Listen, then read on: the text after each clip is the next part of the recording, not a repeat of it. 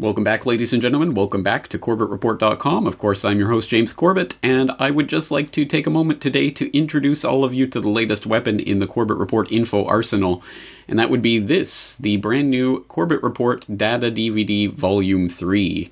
2010. So, for those of you keeping track at home, this is, of course, the third edition of the data DVD set that we're releasing here at the Corbett Report. The first volume represented 2007 and 2008, and the second, 2009. This is 2010. So, for those of you who don't know, the data DVD series is a, as it would sound like a data DVD. That is a DVD that you play in your computer DVD drive, not in your regular DVD player. And it contains the files of every single podcast episode, interview, article, and video released on CorbettReport.com in the year, well, in this case, in the year 2010. And in the previous editions of this series, we had the 2007 2008 edition, the 2009 edition. Both of those editions were able to fit onto one dual layer data DVD each, um, somewhere in the neighborhood of six uh, gigabytes on, on each of those discs. But 2010 is when I really started expanding operations here at the Corbett Report. So this is a two DVD set. It has 15 gigabytes of information. So that is, I, I haven't actually counted how many hours of media is on here but it is in the hundreds of hours of media. That includes, again, every podcast episode, every interview, every article, and every video published on CorbettReport.com. Now, it is important for me to stress right up front that, of course, because this is just the sum entirety of what was published on the Corbett Report in 2010, all of this information is 100% completely free to download and is currently there on my website. There is nothing on here that is not already freely available for download. So, a purchase of this DVD is, of course, not a requisite for anything. You, the, all of the information is 100% freely available. But if you want all of the information in one place, if you have a slow connection and you want to be able to uh, have all 15 gigabytes without downloading all of it, if you want to have a hard copy in case the internet or the Corbett report gets pulled at some point in the future, this is what this is for. So, uh, as of today, I'm going to be putting up the links on the uh, uh, support tab of CorbettReport.com so you can go and purchase the DVD.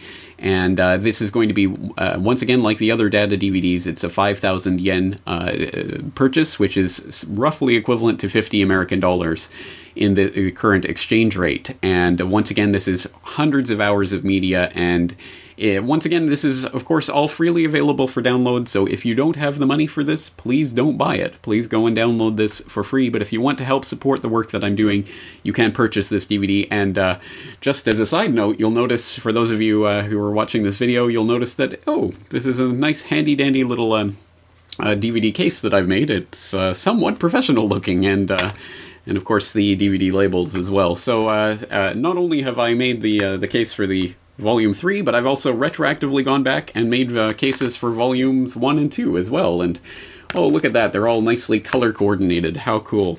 So uh, if you purchase the DVD, it will look something like this, and you'll be getting it in the mail in a couple of weeks. And uh, the first uh, the first few uh, orders have already come in uh, through the subscriber newsletter, because as always, subscribers get a 25% discount. That's uh, 3,750 yen for subscribers, and that link is in the subscriber newsletter from last weekend. So, uh, without further ado, this uh, this podcast basically we're just going to be introducing you to the uh, the data DVD, and in order to do that, we'll just uh, play some of the representative material that's on here. Again, representing some of my work from the year 2010. And we're going to start with what has uh, always been the heart and soul of the Corbett Report, the podcast. And we're going to go and uh, listen to one of the many, many podcast episodes that are on this uh, DVD. This is episode 123 Meet Smedley Butler. And uh, this is an interesting episode for me because in the course of creating these uh, podcasts, there are, there are times when I make a podcast and I feel that I just didn't quite get it right, that I didn't say it the right way, that people won't understand what I was trying to get at, that I didn't use the right clips or didn't put them together in the right manner. And sometimes it just feels a little bit disheartening like that. And I can say every single time I have ever felt that way about the podcast, I without fail have the most positive feedback about those particular episodes. And this is exactly one of those episodes. I had the feeling that it just didn't come together the way I had hoped. It, I didn't quite say it the way I, I, wanted it to be said. I didn't think people would uh, resonate with it. And it turned out to be an extremely popular episode. And a lot of people, in fact, some I got lots of feedback from people who started listening to the podcast because of this podcast episode. So, once again, this is just one of the many podcast episodes that's available on this new data DVD. Let's just take a listen to a clip from episode 123 of the Corbett Report podcast Meet Smedley Butler. But right now, I'd like to revisit a doc- audio documentary that we listened to a little bit of back in episode 16. And this comes from the BBC, the Blair Broadcasting Corporation, now the Brown Broadcasting Corporation, but in the light of the 9 11 whitewash on the conspiracy files and the 7 7 whitewash and the Osama bin Laden whitewash and the whitewash of Dr. David Kelly's death and all the various whitewashes and cover ups that the BBC has participated in in recent memory, I vote that they hitherto be known as the British BS Corporation. But at any rate, the BBC aired a documentary, an audio documentary, exposing a little bit of truth about the business plot, and naturally trying to fling as much excrement on that established historical fact as the BBC possibly could in order to try to cast doubt on it or make people think twice about talking about it but undoubtedly they do expose a little bit of the truth so let's let's take a listen to this what ultimately amounts to a whitewash of the business plot, and take a look at a very important formative incident in the life of Major General Smedley Butler. Now, rest assured, I choose my words wisely here, and I'm not just throwing out the term whitewash or cover up, because I think it's self evident that when someone follows up a statement like this, if these long forgotten accounts can be relied on, I seem to be looking at an attempt to set up a fascist government in the land of the free. A coup that could have toppled one of America's most revered presidents, pave the way for a possible alliance with Italy and Germany, and thereby change the complexion of World War II. With a turd in the punch bowl like this. But just what was this plot? Who were the Wall Street interests? Or was this nothing more than a moment of paranoia from a national media not renowned for its self-restraint? Before blithely admitting that the entire incident is documented historical fact, like this. But I already have the official statement released by that committee when it reported back to Congress. Its members clearly had no doubt that a fascist coup was in the offing then I think it's pretty obvious to anyone with any media savvy what they're attempting to construct here, and that is a whitewash. But at any rate, there are some interesting nuggets that do slip through the corporate control, or should I say the governmental control in this case. It's all propaganda coming from the same mouthpieces in the end, isn't it? So, as some of the listeners out there may already know, or as some of you may have been able to gather from those clips, the business plot involved a planned fascist military coup in the United States in the 1930s to overthrow President Franklin D. Roosevelt, which, by the way, is just more of the left wing, right wing of the New World Order bird of prey sort of infighting, and did not represent the fact that Franklin Roosevelt was really a man of the people by any means. But at any rate, this fascist coup plot was being organized in the 1930s, and as you guessed it, the plotters turned to Major General Smedley Butler as one of the men they thought they could turn to to entrust with a key part in the plot. But Smedley Butler was not playing along. So, in order to get some more details about Butler's role or lack thereof in this plot and some of the figures involved in this scheme, let's turn to that BBC documentary and take a little bit of a listen to it, keeping, of course, our filters on and our shields up for all of the propaganda that the BBC will be throwing at us.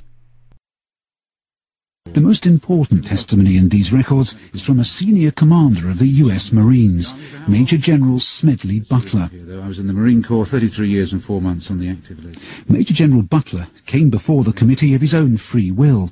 He had, he said, been contacted by a well-connected New York City broker called Gerald McGuire. McGuire met Butler a number of times and slowly revealed his audacious plan. He and his financial backers wanted Butler, a highly decorated war hero, hugely respected by rank-and-file soldiers, to rouse an army of World War I veterans, many of whom were angry that a bonus they'd been promised had yet to be paid. The idea was that the general would use these men to help seize the White House, just like Hitler and Mussolini had used their private armies to bully their way into power. At the time, Butler, a staunch defender of democracy, went along with the plan, but he was secretly appalled. Inside the National Archives, I was joined by writer John Buchanan, who has made a study of right-wing America in the 1930s. These super wealthy capitalists essentially wanted to pose such a threat to Roosevelt that he would basically step aside if FDR would not cooperate and step aside, they would execute him, kill him. Smedley Butler's testimony shows the plot was at an advanced stage. McGuire said to me, I went abroad to study the part that the veterans play in the various setups of the governments that they have abroad, like France, and I found just exactly the organization we're going to have. It is an organization of 500,000 super soldiers here in America. Well, I said, I suppose you get these 500,000 men in America. What are you going to do with them? He said, Did it ever occur to you that the president is overworked? We might have an assistant president. He went on to say that the position would be a secretary of general affairs, a sort of super secretary. He said, You know the American people will swallow that. We have got the newspapers. We will start a campaign that the president's health is failing. Everybody can tell that by looking at him, and the dumb American people will fall for it in a second. Now in his 90s, Jules Archer was a young man of 18 when General Smedley Butler gave his testimony. He remembers just how idolized the man still was by the tens of thousands of veterans who'd been under his command. He was a fantastic anti-war general. He was very popular with the uh, soldiers and sailors. He fought for them and he fought for their rights. That was one of the reasons he was selected for the plot because they knew he could raise a paramilitary army of veterans who would follow him because they, they believed in him. It was here at the Association of the Bar in central New York City, just a stone's throw from Wall Street, that the case against the plotters came to a head. The chief witness, Major General Smedley Butler, walked up these steps, past the giant stone pillars that tower above me here, and through the rather elegant doors even today, all the officers on either side of me, behind the large wooden doors, are packed with people who are, are going through today's important legal cases. But back on Tuesday, the 20th of November 1934, this was perhaps the most serious case the country could possibly have faced, and the room where it all took place is up several flights of stairs in what's known as the supper room.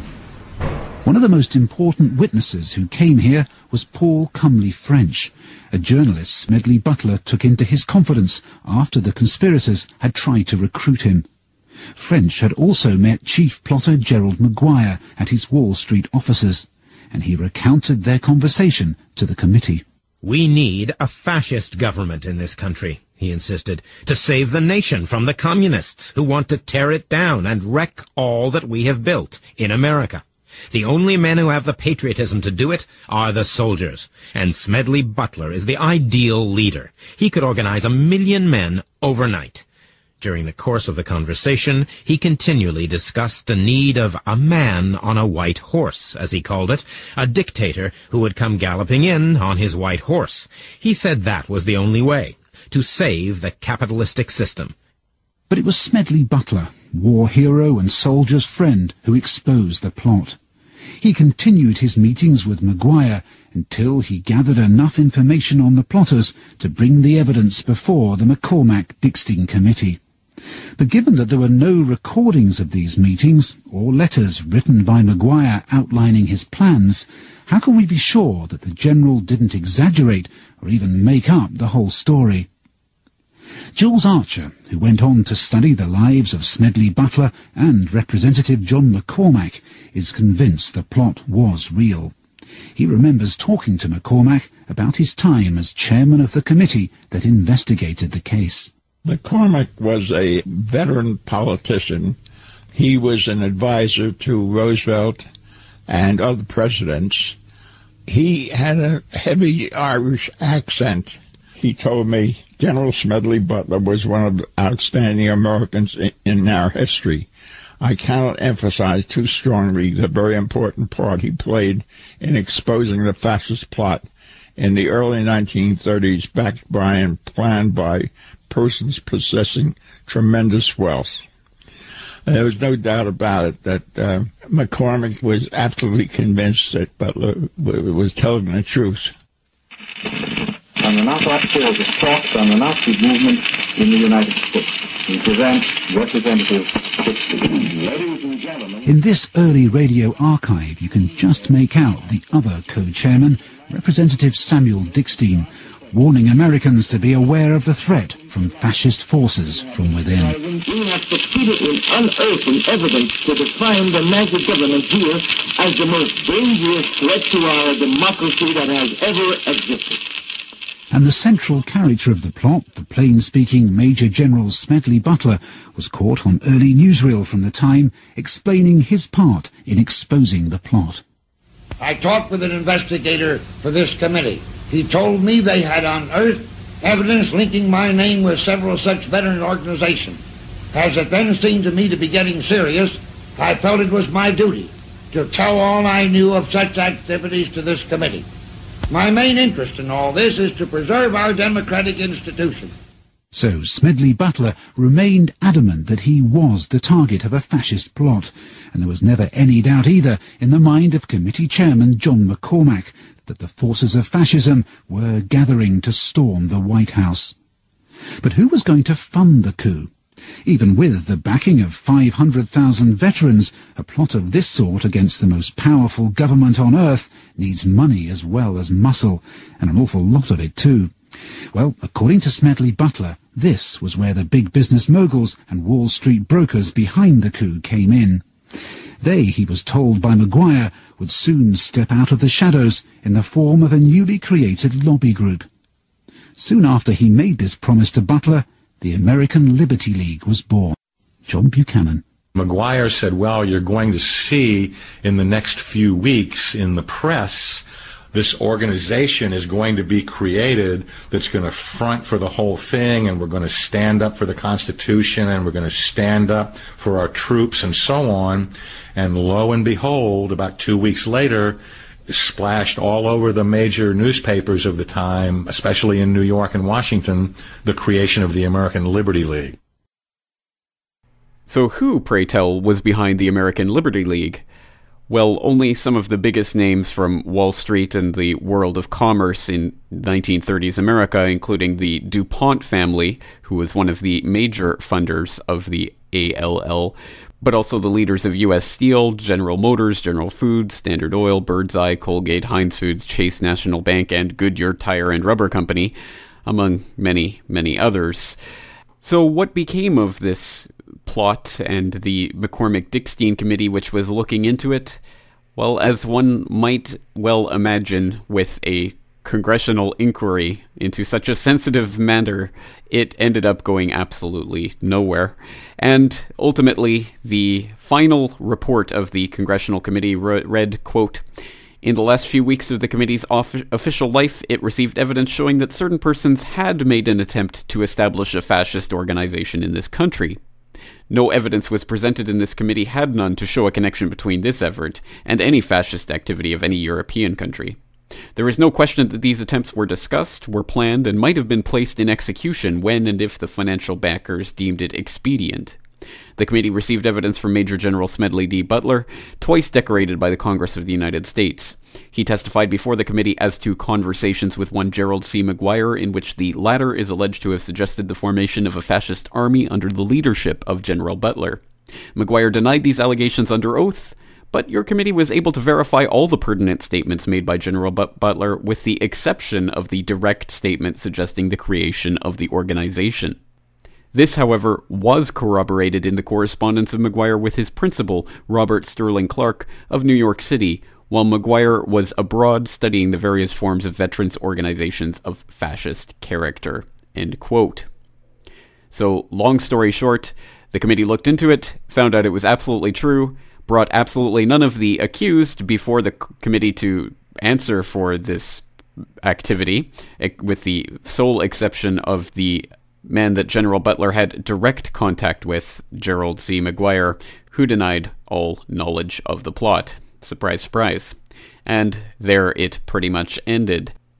But although the plot had been exposed briefly and then covered up again and consigned to the dustbin of history, from whence it would not be resurrected for another several decades, General Butler, at any rate, had been personally affected by what he had personally experienced in this plot, and I think it was quite evident that he was quite shaken up by what he had just experienced because the McCormack Dickstein Committee issued its final report in early 1935 and later that year, General Butler was to pen the pamphlet for which he is perhaps best known today War is a Racket. Once again, just one of the many podcasts that are available on the New Data DVD Volume 3. And let's move on to the next category of media that's included on these discs the interviews. And of course, we're conducting interviews here on a regular basis, and uh, some of them are absolutely fascinating, including one that I conducted with someone who is always a wealth of information, always fascinating to talk to, although somewhat difficult to secure for interviews from time to time. So when I do get them, it's always a treat. I'm referring to none other than F. William Engdahl of engdahl.oilgeopolitics.net. And back in January of 2010, I had the chance to interview him about his book, The Gods of Money, talking about the economy and uh, where things were heading at that time. And I think a lot of it has proven to be quite prescient. And he's talked in great detail and with great uh, great eloquence and uh, factual information to back it up about the ways that the banksters have controlled uh, the world economy and thus the world itself in many different ways. And this was brilliantly articulated by him in his book. And I hope we captured a bit of that in this interview, once again from January of 2010. Let's take a listen to a short bit of that interview with uh, F. William Engdahl.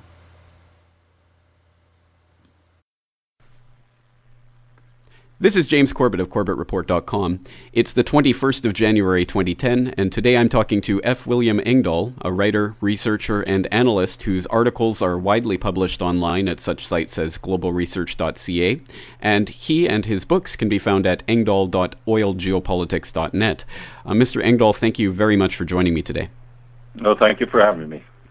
Well, it's uh, it's been one year now since Barack Obama became the 44th president of the United States, and it seems we're at a far enough remove from the election that people now have the necessary space to sort of take stock of what this administration is actually about instead of what it claimed to be about during the campaign. And it's now becoming, I think, increasingly obvious to even the least politically astute observers that Obama regardless of what his personal beliefs or ideas are, is merely subservient to the interests that put him into power in the first place, and more people are willing to take a critical look at the direction this administration is taking the country. So, uh, Mr. Engdahl, what do you think of have been the defining characteristics of this administration so far? I, I think it can be summed up quite quite easily, and that is the uh, the interest groups that made Obama the president. There's no one since perhaps Abraham Lincoln who was assassinated for his uh, deviance from the program uh, with the greenback issuance and various other things after the Civil War. No American president comes close to the White House unless he makes a pact with the powerful uh, interest groups that uh, that dominate policy in America. And Obama is no exception. I think uh, the best way to understand Obama, and I, I wrote this much to the dismay of many of my readers, uh, early into the campaign when I looked at who, who his advisors were and who his financial backers, that is that uh, Obama is nothing more than uh, than Bush, Cheney, and sheep's clothing, if you will, old wine in new bottles. Uh, the powerful uh, vested interest needed a new face, a new uh, image to put on their policies, not new policies. They, uh, I think, they're uh, systemically incapable of changing the course of policy. They're so deeply into a, uh, a disaster course that they, they can't even, uh, perhaps even see it themselves. But uh, from outside, one can see it quite well. The uh, Obama administration, he has done more to put key people from Citigroup, from Goldman Sachs, from Wall Street, what I call the gods of money, into every single decisive power position, including Treasury Secretary Geithner, who drafted the legislation back in 99 and 2000 when he was Assistant Secretary of Treasury under Larry Summers uh, and Robert Rubin before that. He drafted the legislation to deregulate the banking system, repeal Glass Steagall, which was set up during the Great Depression in the 30s, and to open the door to the off balance sheet derivatives that created this uh, multi trillion dollar catastrophe in the, in the U.S. financial system. Uh, I'm just finishing uh, the publication preparation for a new book called The Gods of Money Wall Street and the Death of the American Century. And it's a, it's a stark title, but it really describes. You know this this whole uh, uh, scheme that was was laid out by the establishment in, in the early 1940s during World War II, that has now come to an end. What will replace it, that's unclear. But uh, Obama, his ties to the military industrial complex, uh, he has not even changed the face of the defense secretary that was there under Bush Cheney, uh, Robert Gates, a longtime family retainer of the Bush family, uh, as, as CIA director and various other things. So uh, the agenda is the same the America Incorporated, if you will, uh, the privatized uh, American century is is on a automatic pilot, and it's going uh, simply like the Titanic down to the bottom. So uh, that's my take on on what the Obama administration is about. It's failed. It's failed, and every day, uh, whether it's the Haiti earthquake rescue, where he sends in the Marines instead of emergency help, and they occupy the airport and turn away uh, uh, Doctors Without Borders uh, emergency aircraft because uh, uh, who knows what they want to establish military control over Haiti, and the Haitians uh, would rather prefer to get fresh drinking water and, and uh, emergency medical help. So that that defines the Obama administration, I think. Well, I, I, think you're certainly right to define the, this administration in terms of its greater context, because I think it's almost a, a, bit of a red herring to really identify this administration with Obama specifically, rather than with the, mm. the Wall Street interests that, that you identify there. And of course, uh, a continuation of, of foreign policy and, and the military industrial complex, as you, as you mentioned, the uh, continuation of the, the Secretary of Defense, for example. So it, it certainly is uh, just part of, I think, a, a, much larger story. And if we're talking about the uh, the meltdown of the economy, of course, this is something that, that really had its genesis um, in in decisions that were made decades ago, if not uh, really the foundation yep. of the, the modern economy back in 1913. So so let's flesh out some of that history and, and, and how we came to this point of the death of the American century. Okay, I think a good place to start would be to start with uh, what was the original idea or concept of the American century. And it started actually uh, in a formal sense in 1939 before the uh, the German tanks had even rolled into Poland and, and World War II was at least nominally declared by England and France against uh, Germany, the Third Reich. The 1939 uh, there was a uh, top secret project initiated at the New York Council on Foreign Relations, the private think tank of, of if you will, the U.S. establishment. And that project had the name the War and Peace Studies. The head of the project, or the leading uh, figure in the project, was a geographer, an American geographer, president then of Johns Hopkins University in Baltimore, named uh, Isaiah Bowman. He had been around with Woodrow Wilson during the Versailles talks and advised Wilson on what the critical uh, issues were in terms of balkanizing uh, different countries, what interests America had geopolitically in uh, getting certain levers of power and, and so forth. And the 1939 War and Peace Studies Project was quite simply, well, first of all, important to note is that it was financed by the Rockefeller Foundation.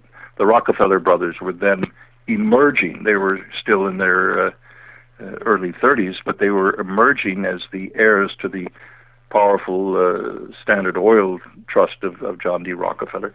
And the four, actually, four brothers took political uh, decisions. The four brothers emerged as the most powerful family on the face of the earth uh, after 1945, the Rockefeller family. So, what was their agenda? They calculated in 39 already that the British Empire was over, that Britain would come out of the war, Great Britain, uh, bankrupt and a defeated has been uh, global empire. And there were only two contenders, as they saw it, for, for global space the United States of America and Germany. They cared not a whit about whether the, uh, and this is true, uh, Isaiah Bowman was a quite blatant uh, anti Semite and, and racist. They cared not a whit about whether uh, Hitler and, and the Third Reich uh, had different human rights policies or not. What they were concerned about is that German industry had strategically placed itself in the center of Europe, in Eurasia, and uh, were they to successfully conquer Russia, they would be in a position to dominate what uh, the father of geopolitics, the British geographer Mackinder, Halford Mackinder, said in 1904, uh, actually 1919 during Versailles. Uh, he said, if you control the power that controls Central Europe, which is Germany, Poland, France, and so forth, that power has the ability to dominate the heartland of Europe, which Mackinder meant by Russia. And the power that dominates the heartland can dom- dominate the world island, which is all of Eurasia going, going down through China and India, the Indian subcontinent. And if the power that dominates Eurasia, or the world island as he called it, can dominate the entire world. So America took, uh, the Council on Foreign Relations uh, explicitly took the uh, geopolitics of Mackinder. They even invited him to write a an essay in Foreign Affairs, their magazine, in 1943, uh, shortly before his death, about the emergence of America as the heir to the British Empire. And they simply laid out a, a, a, schema. They called it the American Century. Henry Luce of Time Life magazine, the founder of Time Life, who was part of the Yale elite university circles of the establishment, uh, he proclaimed it the American Century instead of the Pax Britannica. And what they had in mind was an American domination of the world, an American hegemony.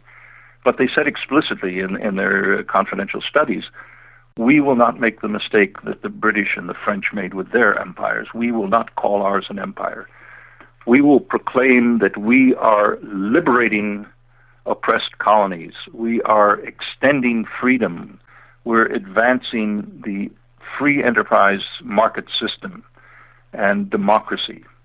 And under that rubric, we will be able to take over the world because there's so much pent up frustration with the oppression of, of uh, British imperialism, French imperialism, Portuguese, Dutch, uh, the Europeans in general, and uh, that very well describes what happened in the in the post-war period. So that American century, the, the core of it, uh, was defined by Wall Street when they wrote the uh, the rules that became the Bretton Woods system, the International Monetary Fund, the World Bank, and the later the uh, General Agreement on Tariff and Trade, or today the World Trade Organization. And what they did was set up under the guise of United Nations or multinational or supranational organizations. The seat of the IMF is directly there in Washington. That's no accident. the land for the United Nations headquarters in New York was donated very generously, and they made a fortune off the uh, tax write-off and the appreciation of real estate in the east side of Manhattan. Uh, was donated by the Rockefeller brothers.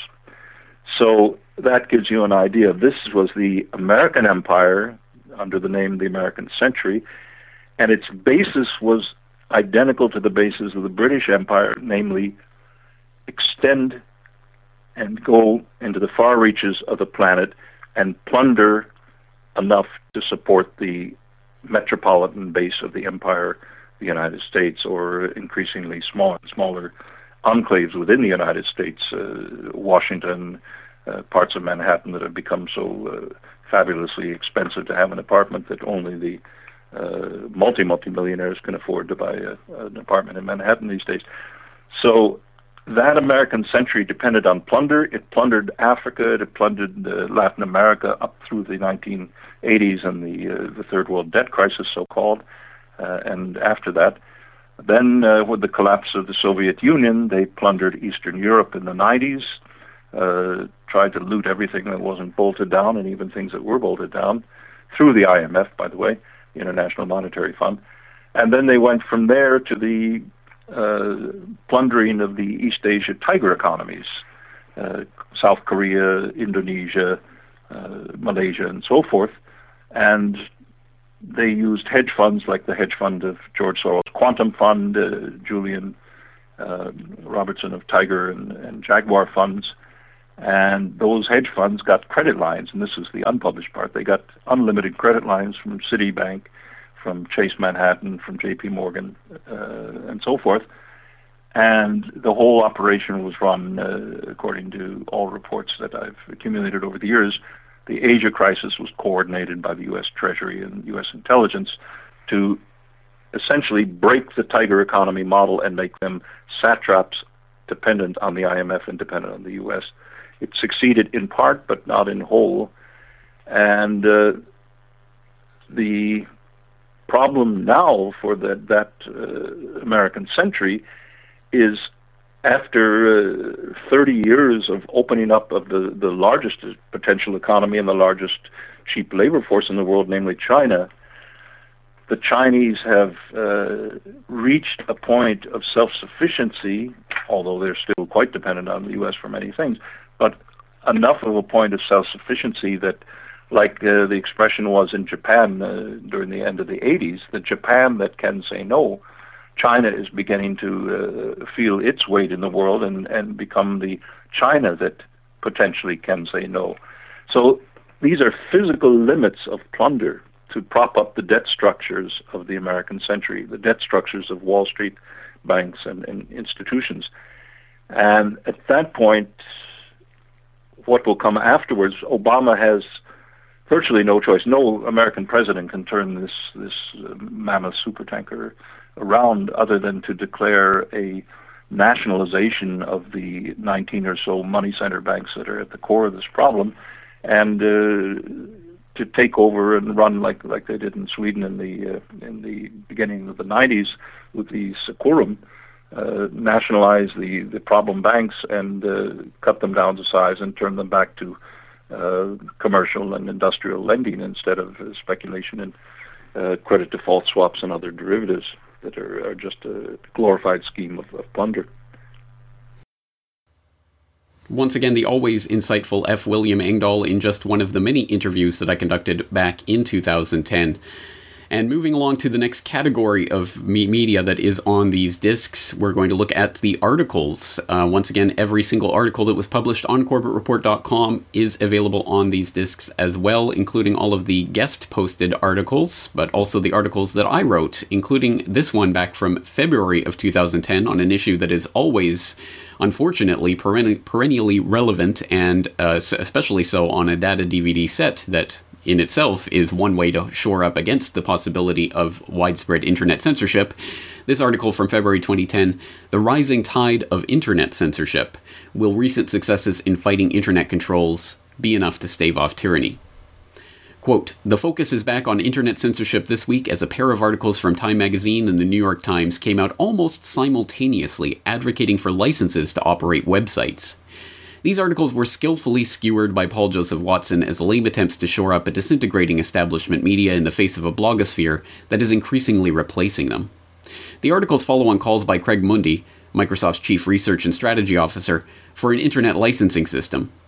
Introducing the idea, he said, We need a kind of World Health Organization for the internet. Evidently unaware of the ongoing investigation into the WHO's role in manufacturing the H1N1 pandemic hoax to line the pockets of Big Pharma, Mundie added that an international internet authority should be given the same kind of authority that the WHO has in dealing with a pandemic. When there is a pandemic, it organizes the quarantine of cases. We are not allowed to organize the systematic quarantine of machines that are compromised. These calls are worrying because they represent only the latest instance of influential figures proposing increasingly tyrannical controls on free speech on the internet. The Obama presidency has seen an increase in hype over cybersecurity threats, with the influential CSIS think tank having written white papers proposing cybersecurity as a key issue for the 44th president. As we reported last July, CSIS argued for minimum standards for securing cyberspace because voluntary action is not enough. Shortly after Obama took office last year, Senator Jay Rockefeller introduced a Senate Bill S 773 that would give the president the power to declare a cybersecurity emergency and shut down the internet. The bill would also require network administrators in the private sector receive licensing from the federal government after taking a federally mandated certification program. During committee hearings, Rockefeller went so far as to say that it would have been better if the internet had never been invented. In November of last year, it was reported that an anti counterfeiting trade agreement, ACTA, being negotiated by the world's leading economies, would force ISPs to cut off subscribers who were found to have, shared copyrighted content on more than two occasions. Recent reports indicate that this proposal was not discussed at an ACTA meeting last month, but the so called three strikes rule has already passed in France.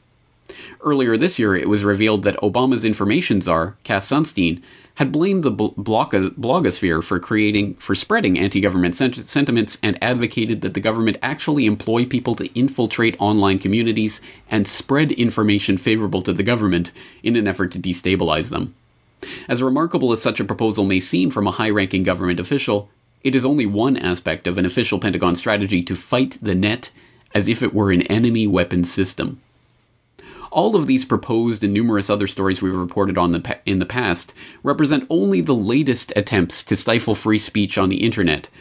Although groups like the Electronic Frontier Foundation have been fighting such moves for a long time, the explosive power of the online community in derailing the carbon eugenics agenda and exposing the Federal Reserve has awakened many to the nascent medium's potential and its value.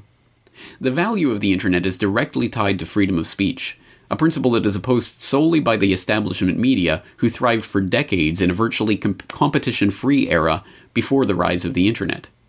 As one commenter on Time magazine on the Time magazine puff piece calling for internet licensing notes, there is no grassroots movement anywhere in the world calling for government intervention in the internet. It is not broken. It works too well.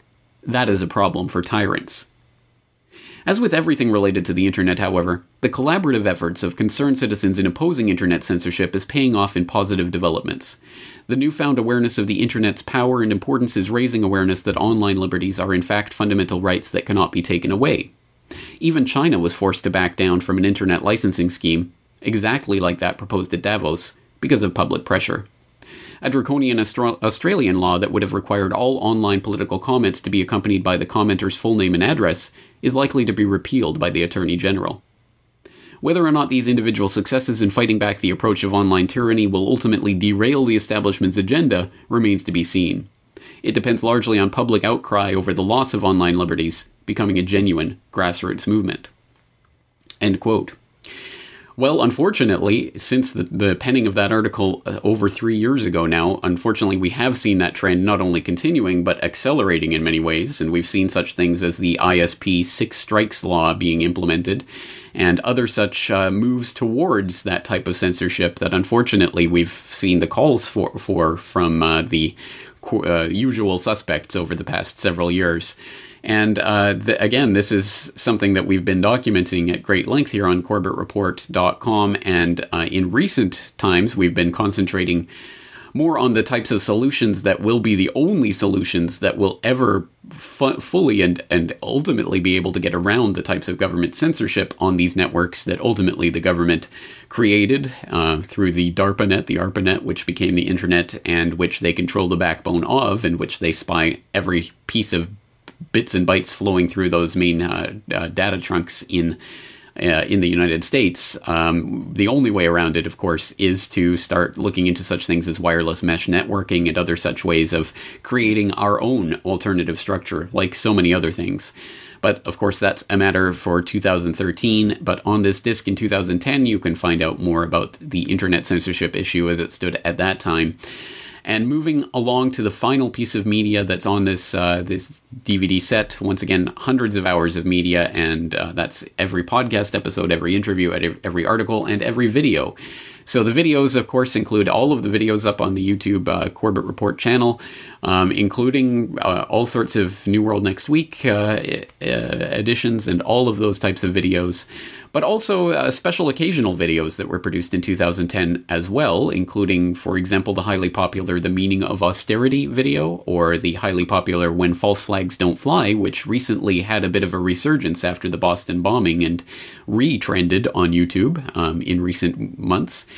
Uh, but uh, on this disc, of course, you can also find such things as some of the episode videos that I did back in uh, 2010. I did a few episodes of the podcast that were also videos, including my 9 11 anniversary episode for 2010, which was released around the uh, 9th anniversary of September 11th. And that was a mammoth two hour episode of the, uh, the podcast that featured interviews with with Dr. Robert Bowman and Richard Gage and Anthony Flamia and Luke uh, Rudkowski and others. And it was a massive undertaking to put that uh, podcast episode together and to also make it available as a video. But I think in the end, it was quite worth it because it did help to spread that message even further. So, uh, this was called 9 11 Truth is Still the Issue. Of course, it is available both in audio and video forms on the Data DVD. Let's take a listen uh, and a look at the first few minutes of that podcast episode. Hello, this is James Corbett of CorbettReport.com. Welcome to episode 144 of the Corbett Report podcast 9 11 Truth is still the issue. And I'm sure that my long term listeners do not have to be told that 9 11 Truth is still the issue. 9 11 Truth is the issue for ending the wars of aggression that have wreaked such havoc on this world and so far resulted in the loss of thousands of Americans and over a million Iraqis, not to mention the scores of Afghanis and Pakistanis that the Western media finds too unimportant to even tally. 9 11 Truth is the issue for exposing one of the largest swindles in history the $2.3 trillion that Donald Rumsfeld had pronounced missing from the Pentagon's coffers on September 10, 2001, the day before the attack on the most heavily defended building in the world that left the very office that was investigating those missing trillions smoking in ruins. 9 11 Truth is the issue for unraveling decades of manipulation of foreign terrorist assets in calculated strategies of tension that have left thousands of dead bodies in their wake, all directly attributable to the machinations of intelligence agencies. 9 11 Truth is one of the few issues that gives any hope at striking at the true root of the system that has acted so concertedly against the interests of the people and resulted in the erection of a control grid to watch over the populace for the benefit of the Plutarchs, the well connected, and the banksters. In short, 9 11 Truth is one of the most important issues with which we can possibly hope to press forward, even now, nine years after those horrific events unfolded. And if there is any glimmer of hope to be had, it's in the fact that by and large, 9 11 Truth is winning the battle for the hearts and minds of the public. More and more people are waking up to the reality that they have been sold a bill of goods with the 9 11 Commission, and that the official conspiracy of that day is false. Just one trivial indication of that that came very recently here in Japan in a website called Japan Today, which ran a poll asking the simple question Do you believe Al Qaeda was responsible for the attacks on 9 11? In this particular non scientific poll, fully 46% of the respondents indicated that they were unwilling to say that Al Qaeda was in fact responsible for the attacks, with the vast majority of that 46% believing that they in fact were not responsible. As I say, this is a trivial example, but it only serves as further confirmation of the dozens of polls over the last several years that find time and time again that the majority of the public suspect they are being lied to about what happened on 9 11, and that the overall majority or near majority of New Yorkers, Americans, and the global population believe that the US government was complicit in those attacks. Yet more examples of how the public are waking up to the inconvenient truths about 9 11 present themselves whenever people are allowed to freely ask questions of one of the controlled mouthpieces of the official 9 11 story. Granted, this doesn't happen frequently, but when people are allowed to ask questions unscreened, the results are often indicative of the fact that very few politically informed citizens believe what they've been told about men with box cutters directed by a man on dialysis in a cave fortress halfway around the world. One of the few major media venues to allow such a format is C-SPAN, where government officials and ex-officials are often brought on for unscripted and unscreened Q&A sessions with the general public.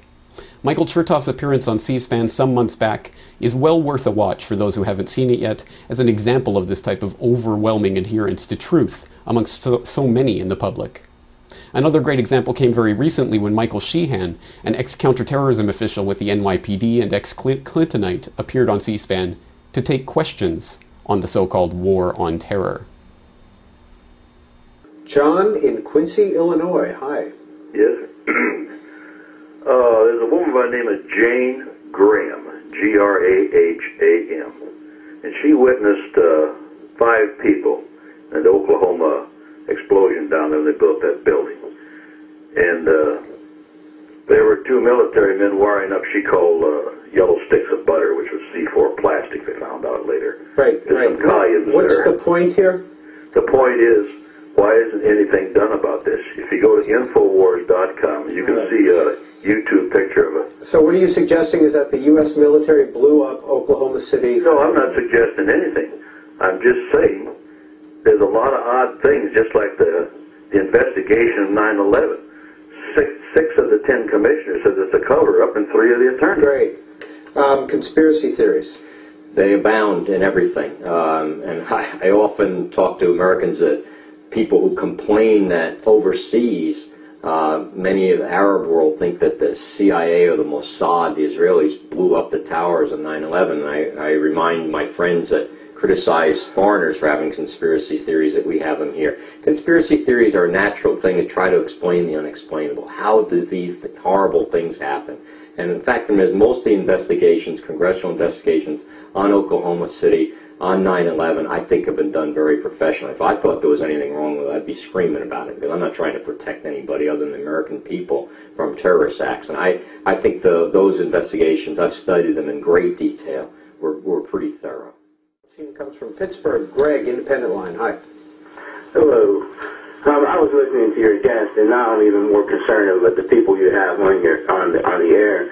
He said that he uh, studied the 9/11 and the Oklahoma City bombing uh, investigations, and he thought they were done so well. Well, there were people that were on the on the uh, committees that admitted that they were thwarted and that they didn't have the funding. You know, so if he's saying this, this is disturbing me. You know, do you have a comment on that? I've spoken to almost all the 9/11 Commission members, and I think they were generally satisfied with the report. At least they, of course, they had complaints about certain areas, perhaps not having enough time or enough funding, or uh, certain areas. Of, but the general contours, the general principal findings of the report, I don't think any of the members had a major problem with. And I, I, I know virtually all of them. I was interviewed by them extensively. They had stacks of my documents that I wrote when I was in the government. That I think they generally got the story right. Was it perfect? Would be complaints and grumbling, perhaps, but I think generally what they outlined happened on 9/11 is what happened. And the same thing with Tim McVeigh and his his band of three people that blew up the uh, government buildings in Oklahoma City. Elizabeth in Liberty. Uh, St. Louis. Bill, Democrat. You're on with Michael Sheehan. Yes, Mr. Sheehan, how you doing today? Good. Uh, I'd like you to comment, since you're a terrorist expert, why don't you comment on all of the nanothermite that was found at the World Trade Center in the dust? And if you want to get at the terrorist issue, why don't you deal with the apartheid state of Israel? Well, I'm not I'm not familiar with the dust of the World Trade Center, but I know there's a lot of questions and conspiracies about what happened there. I think it's pretty much what it was: a couple airplanes uh, driving into some big buildings that unfortunately created a perfect storm of heat and fire, and they collapsed. Do you are you surprised at the level of suspicion about 9/11? No, I'm not. Why? It's, it's typical. Uh, we we typically we not only Americans but people abroad almost always put a conspiracy theory onto something. The murder of President Kennedy. I think there are many, many Americans who think that the Warren Commission was absolutely wrong. It's been looked at over and over and over again. I believe it probably got it right. Do I have questions about Oswald and Ruby? And of course, it's, it's, it's unexplainable how this can all happen. But at the end of the day, I happen to believe in what it is. But many, many Americans can't accept that.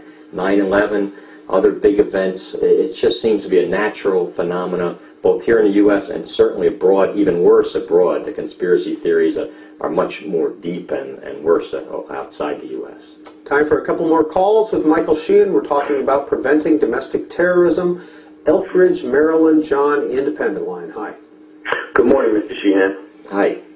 I would like to just name a couple people, and if you could tell me yes or no if you are familiar with these people, and then have a follow-up. Okay. Um, Major General Albert Stubblebine. Um, John, go ahead, list your people, ask your question, then we'll get a response. Okay. It's Colonel George Nelson, Lieutenant Colonel Shelton Lankford, Commander Ralph Kolstad. There's 200 more military people at a site called Patriots Question 9/11. I was going to ask you if you were familiar with that site, and if not, you and everyone listening to this should definitely check it out. Thank you very much, John, another conspiracy theorist. Yeah, and a lot of people question it. And uh, there, I, again, if I thought there was something unusual about 9/11, I would be saying, sitting here today talking about. it. I have no agenda to protect anybody. To be sure, it is extremely heartening to see an establishment mouthpiece being grilled so thoroughly on the lies that perpetuate the myth of the all pervasive terrorist conspiracy that we're facing. And given that the lapdog media has been has done its dutiful best to keep the public in the controlled war on terror paradigm with staged distractions like the Ground Zero Mosque controversy, it represents quite a victory for the people against the multi-trillion dollar military industrial terror media complex that goes to such pains to stifle independent thought. However, it's important to keep in mind that the 9/11 truth movement to the extent that it constitutes a movement with all of the attendant problems associated with such a concept, it's important for us to keep in mind that it is possible to win a battle and yet lose the war.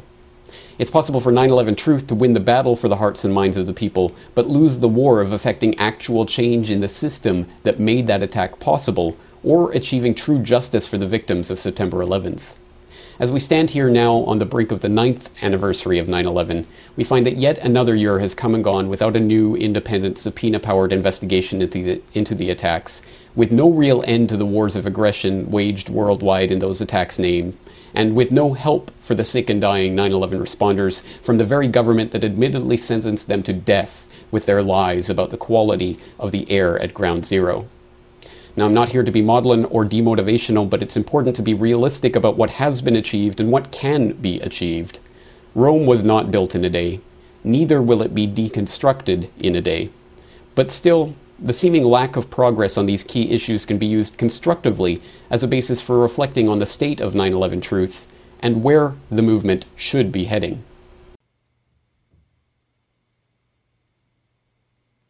All right, friends, just the opening of 9 11 Truth is still the issue, one of many, many, many videos that are on this uh, two DVD set. In fact, the second disc of the two DVD set is comprised of nothing but videos, almost 8 gigabytes of video. They're in MP4 format, so you can pop it on your iPod or MP3, MP4 player of choice, your video player of choice, whatever it is, quite easily. You can also watch it right there on your desktop.